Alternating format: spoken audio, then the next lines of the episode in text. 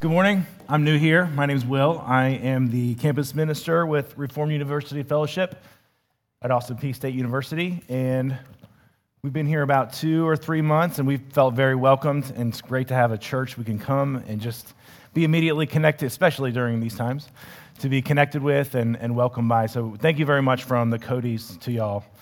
Um, our text this morning is from John's letter to a new Christian community it's in 1 John chapter 1, verses 5 through 10. If you could turn there in your Bibles, it should be on the monitor as well.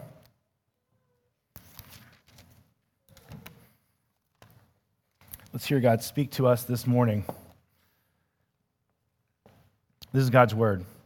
This is the message we have heard from him and proclaimed to you that God is light, and in him is no darkness at all. If we say we have fellowship with him while we walk in darkness, we lie and do not practice the truth. But if we walk in the light, as he is in the light, we have fellowship with one another, and the blood of Jesus, his son, cleanses us from all sin. If we say we have no sin, we deceive ourselves, and the truth is not in us. If we confess our sins, he is faithful and just to forgive us our sins and to cleanse us from all unrighteousness. If we say we have not sinned, we, have, we make him a liar, and his word is not in us. The grass withers, the flowers fall, and the word of the Lord stands forever. Would you pray with me? Father, we pray that you would teach us your truth this morning and that the truth would set us free. And we pray this in Jesus' name. Amen. So, back when I, I went to UT Knoxville, and after my first year of college, after my freshman year, I was a camp counselor at a, at a camp in Alabama for boys. And one of the field trips we went on, we went to this cave. So we had a guide that led us into this cave for about an hour or so. It was awesome. I loved it. I thought it was, it was the first time I've ever done anything like this. So I thought it would be fun at the end of the summer, after the last day, to bring, invite some of my friends to come to this cave, and I would be their guide into this cave, and we'd go farther than we went with the campers. So I led them down the deep tunnels of the cave, past where we'd gone before with the, camp, with the guide and the campers. And we passed this like oddly shaped rock, and I thought, that's an oddly shaped rock, and kept walking what I thought was straight for about 10 or 15 minutes. And then I had the same thought again, that's an oddly shaped, uh oh, we just passed the same exact rock after I thought we were going straight. Where are we? We are lost. I don't know where, how to get out. I don't know where we are. And I have led my friends into this situation. It was the most terrifying feeling I'd probably felt in my, in my whole life up to that moment. Um, and then one of the few flashlights we had started to flicker out.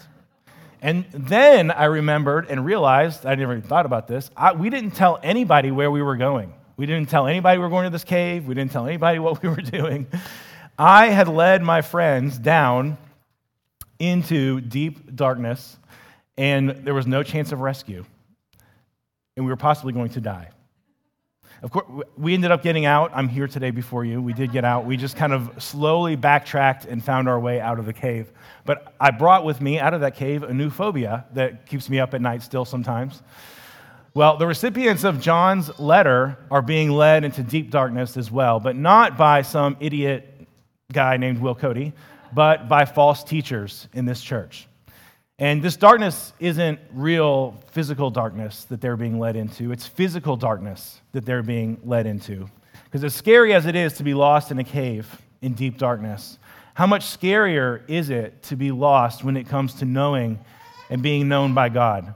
How scary is it when it, when it comes to being lost in regards to eternal life, in regards to not even knowing the basics of what our life is for and what we're doing on this earth? What if you get to the end of your life and you realize that actually this whole time you've been meandering, lost in the darkness, and you have nothing, your life has been completely meaningless and there's nothing but darkness as far as you can see? That would be very scary. How scary would that be? John is writing to a church that is being led by false teachers into deep darkness, farther and farther away from God. And John is shining his light, shining the light of the gospel into this church. These false teachers, among their other deceptions, they were teaching one of the most basic Christian's doctrines was wrong. They were confessing, uh, sorry, that was my daughter Louise. I'll talk about her in a second. Um, among all the other deceptions they might have been teaching there, one of the things that they were teaching was one of the most basic Christian doctrines was wrong, that we don't have to confess our sins. Maybe they were teaching that you don't have to do this, or they might have even been teaching that we shouldn't be doing this. We should not be confessing these places where we have sinned against God, where we've gone our own way, where we've not trusted Him. They were saying that this is not important. This church needs to hear the gospel this letter has been preserved for 2,000 years because this church, all of us, we need to hear this basic message again and again. John's focus here on this text is the refusal to confess sin. Our big idea, however, is that God forgives sinners all their sins. And if we have a God that forgives sinners all their sins, what should be our response? We should confess our sin. And these are our three points. We are in, in light of the fact that our God forgives sinners all their sins, we ought to, these are my three points actually, we ought to confess our true walk, we ought to confess our true need, and confess our true Savior. We ought to confess our true walk, confess our true need, and confess our true Savior. So, our first point is that we, are, we must confess our true walk. Look with me in verse 5, if you have your Bible.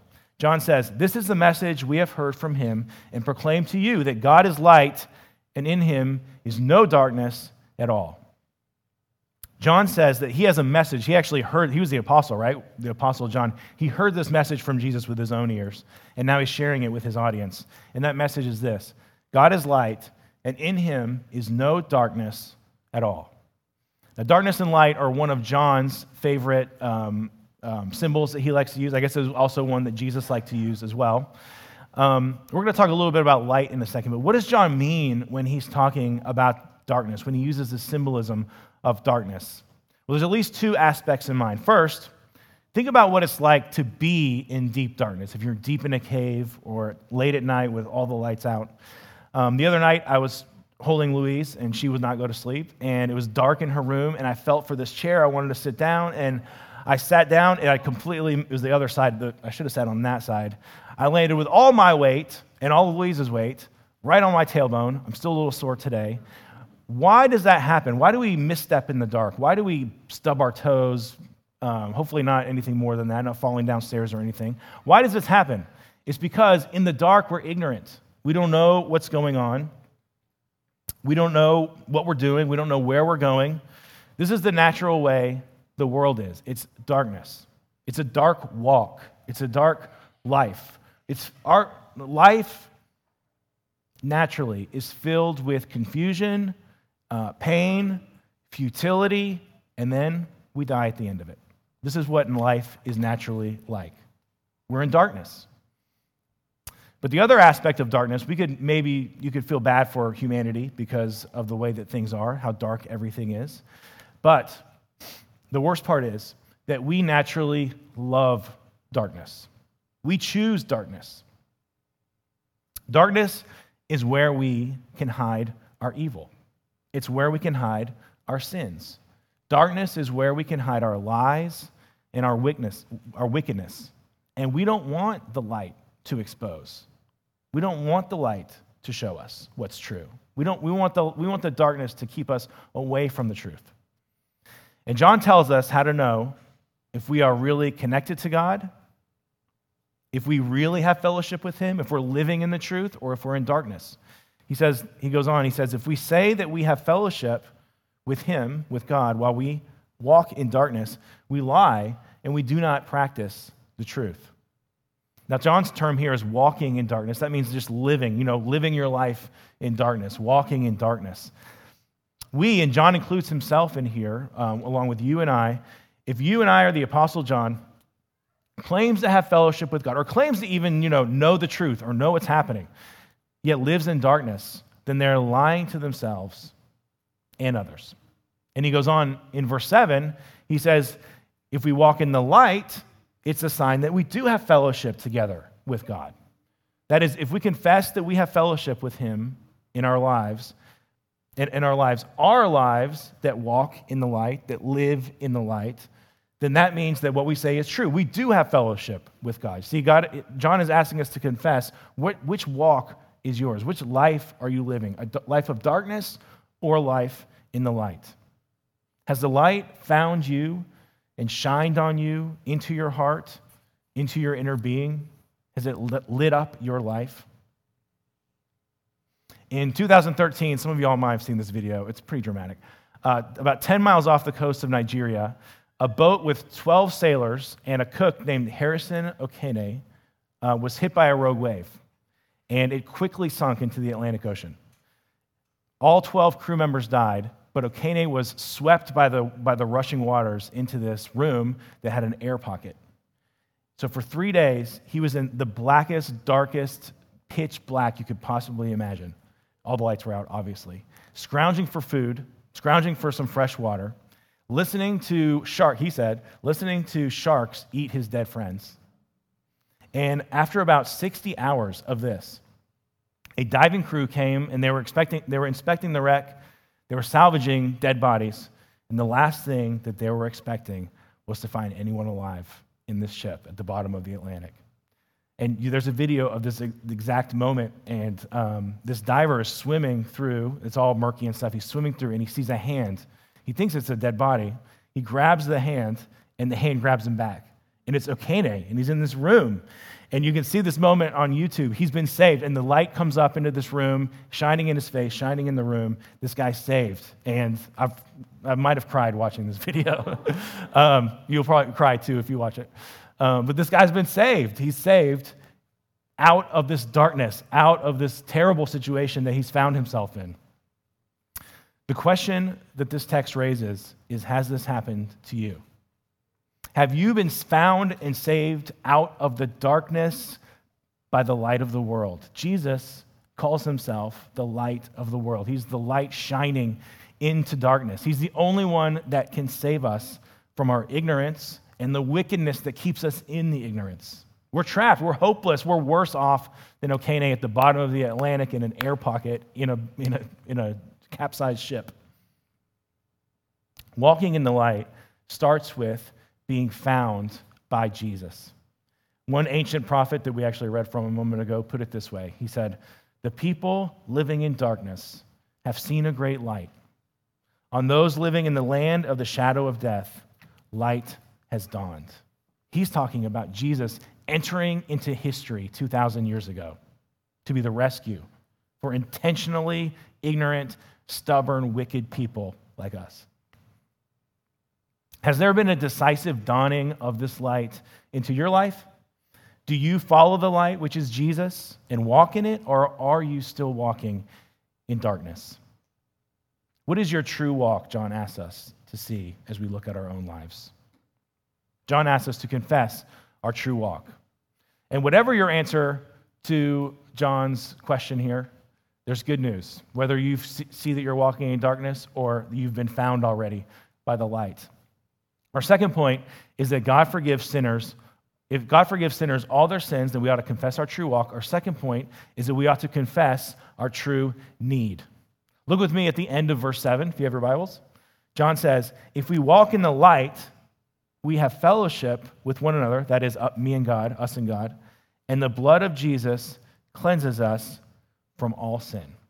Now, when John speaks of being cleansed, he's not obviously literally speaking about cleaning your body. He's talking about it being cleansed of the invisible guilt of the things that you've said and done and thought. Those things being the guilt being washed away. Now, when he talks about guilt, remember, there's two kinds of guilt in the English language. One of them is guilty feelings. He's not talking about guilty feelings. We, have, we can have guilty feelings for something you've done. You can not have guilty feelings for something you've done, or you can have guilty feelings about something you haven't done. He's not talking about guilty feelings. He's talking about objective moral guilt. He's talking about, you know, the reason that people go to prison is because of their guilt. They have a record of the things that they've done. This is the guilt he's talking about a record, a, the guilt for what you have done and said and thought. I remember when I was painting houses, when I was back in college, this is another college illustration. Um, I was painting uh, houses in the summer, and I was always very annoyed when we had to use oil based paint because if you got oil based paint on your hands, it take, it took days of scrubbing to get it off. If you got it on your clothes, it was never coming out. These were now my painting clothes, if you got, you got oil based paint on your clothes. Um, that's not coming out. Now, John here is talking about oil based guilt that our sins bring to us, oil based stains that never come off of us for what we have done. You can wash it as hard as you can. You can do whatever you you can do it whatever you try. It's never coming out. That's what John's talking about. I remember having a conversation with a friend years ago, and he um, mentioned that he felt this guilt he felt this guilt for this thing that he had done in the past. And he didn't tell me exactly what it was. I didn't ask. He was talking about his feelings about this. And as, after listening to him for a while, he, I think he had come up with this, this twofold scheme to get rid of the objective guilt that he had. First, he was going to put as much time as he could. It was a long time ago. This was like 15 years ago, and it just kept getting longer. So somehow he thought time was going to distance him or expiate, get this, get this guilt off of him. Two, he said that he turned a new leaf. He's a good person now. He's not like he used to be. He's a good person, and he's going to um, atone for it himself by being a good person. Now, I think we can all relate. I think we've all had schemes like this that we've created whenever we've done something wrong to try to make ourselves feel better because we know this objective guilt is there. We think, I'll atone for it somehow to get back with God, um, to get these feelings to go away and get this stain off of me. But can you imagine a murderer um, going before a judge and being like, hey, listen, I'll, try, I'll be a good person from now on. I promise I'm not going to do it again. Or maybe the judge, if a, and the judge letting him off, or if a judge was like, hey, you just, you come up with your own, your own plan to, to make up for this. No, that judge would not, hopefully not last very long. That's, that's called injustice. How much more with God when we appear before him and we, you and I, are going to be saddled and burdened with all of our objective guilt from all the things that we've said and thought and done, not only against others, but against Him and ourselves. But thankfully, thanks be to God, that is not in the Bible at all. That is not a biblical, God never came up with that plan. That's something we come up with. We come up with things like that. God never says, well, do your best from now on, turn over a new leaf, do something spectacular for me, and I'll make this okay. That's, that would never atone for sin. That would never atone for sin. And God never, that's not his plan. He's never planned it that way. We come up with plans like that. Your true need is much, much deeper, and it's much, much more desperate than that. There's nothing you can do to atone for your sin and your guilt. And God knows this. He knows your true need, and God has made a way for you. He's made a way for us. In fact, God had, before this letter was written, before Jesus came, God for centuries had been demonstrating and illustrating to the nation of Israel what this would look like. He'd been getting them ready for this way that he was going to introduce. Pastor Richard has been um, preaching on the Psalms of Ascent the past few weeks. These are the, the songs that the people of Israel would sing as they came to Jerusalem to worship and to sacrifice. And for centuries, God wove these sacrifices into the daily lives of the people of Israel. Now, there's different versions of how these sacrifices work, but the main idea and the main structure looked like this. Um, if you were an Israelite and you realized that you had sinned, if you realized that you were guilty, you wouldn't, you wouldn't try to do better. That's, not in the Bible again. You would take an animal, you would take a goat, or you would take a lamb to the place where God dwelt. And you would lay your hand on the head of the lamb or the sheep. And then next, a priest would come up to the sheep, and the priest would take a knife and cut the sheep's throat. And the blood would pour out of the sheep as it bleeded and died there. And you would know, after this happened, what you would be left with is that that should be me. That dead sheep on the ground there should have been me. Because when you laid your hand on the head of that animal, what it symbolized, what you were learning, was that there was no way for you to get rid of the stain from what you have done. But God had made a way through this sacrifice. And when you put your head on the lamb's head, it symbolized that your sin, your guilt, your record, the, the result of what you had done, the punishment for what you have done, has now been transferred to this lamb, and that now I'm clean. My record has gone on to that lamb. And there stood what was a moment ago an innocent lamb, but now it's guilty with my guilt. It had my guilt in it. And the punishment that was due to me for my sin was meted out to this lamb. It's my substitute now. It's in my place. It took the, it's crazy as this system sounds, it took the punishment for my sins, and my guilt for my sin was gone forever. My, it, because it got punished in the lamb and it's gone, it's finished. It's finished. My guilt, the punishment for my guilt, is finished.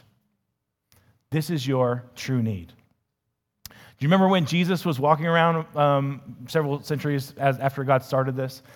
And John the Baptist saw Jesus afar, from afar, with a crowd. And what did John the Baptist say when he saw Jesus? Behold, the Lamb of God who takes away the sin of the world. When John says, here in our, in our text, when John says that the blood of Jesus cleanses us from sin, from all sin, he says all sin, just to make that clear. Like John the Baptist, he's saying that when Jesus died, he was like a lamb. Jesus was like a lamb being sacrificed. And it's not for Israelites alone, it's for anyone in the whole world, from any time, from any nation, from he takes away the sin of the world, not just Israelites that come to the sacrifice, anyone who trusts in him. And that blood is like is a symbol for his death. The blood of Jesus, the death of Jesus, is the death that takes away your sin. If you trust in Jesus, if you give up, actually, you actually have to give up trying to clean yourself. You have to give up all these self schemes you have to make yourself right with God. If you stop, give up, and just trust Jesus that He has taken care of your punishment. He's taken care of your guilt by taking it for you and dying. He's taken the punishment. Your guilt is gone forever. It's finished. The blood of Jesus cleanses us from all sin.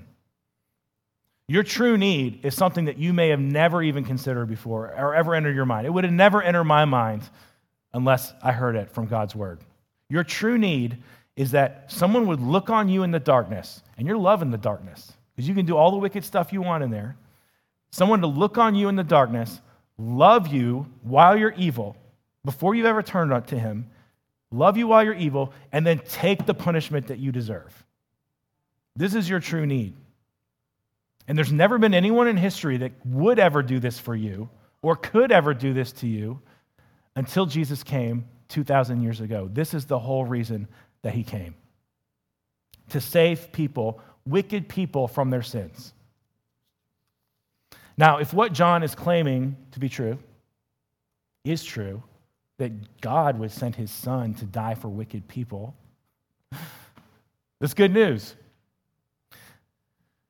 If it's true, though, that our need is so desperate that God's son needed to die for you and me to take the punishment for your guilt, John leaves us with this last very short point we must confess our true Savior. Look with me in verse 8. John says, If we say we have no sin, we deceive ourselves and the truth is not in us. If we confess our sins, he is faithful and just to forgive us our sins and to cleanse us from all sins and all unrighteousness. John puts out, John kind of leaves it with this text that we just read. John's leaving his listeners kind of with, there's two paths in front of them. We can confess that we have no sin that needs a Savior, or that we can save ourselves, or that we can take, we can take care of our own guilt all by myself, thank you. Basically, we're confessing that we can be our own Savior. Or we can give up trying to make ourselves clean and confess our sins. When we confess our sins, we're confessing that I trust Jesus. The only person that would ever confess their sins to God is someone who trusts that God's going to take care of them in Jesus. And that is what Jesus is wanting from you on the cross. He, Jesus doesn't want your good works. Jesus doesn't want your promises. He doesn't want your resolutions. He doesn't want even your repentance. Jesus' last words on the cross were not, you can do it. Jesus' last words on the cross were, it is finished.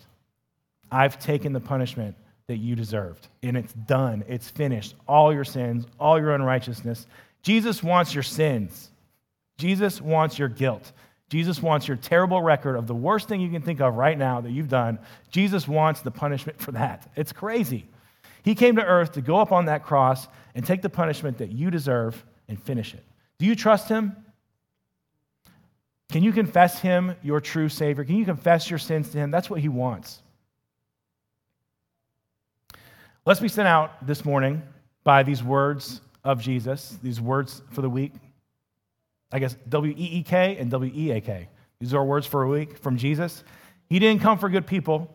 He didn't come for people that are able and willing. He came for people, sick people in darkness, sin sick people in darkness. Here, listen what Jesus says here, and then we'll pray. This is from Mark chapter 2. Jesus says, Those who are well have no need of a doctor, but those who are sick. I came not to call the righteous, but the sinners. Let's pray. Father, we thank you that while we were in darkness, you sent your son. Does it make any sense? This is why it's good news. this is crazy. Father, we thank you and we pray that this week you would um, show us the places where we are trusting in ourselves and not wanting to confess our sins. And if there's anyone here who is hearing this good news for the first time, we pray your spirit would um, enable them to trust Jesus. He is a good, good Savior and Lord. And we pray this in Jesus' name. Amen.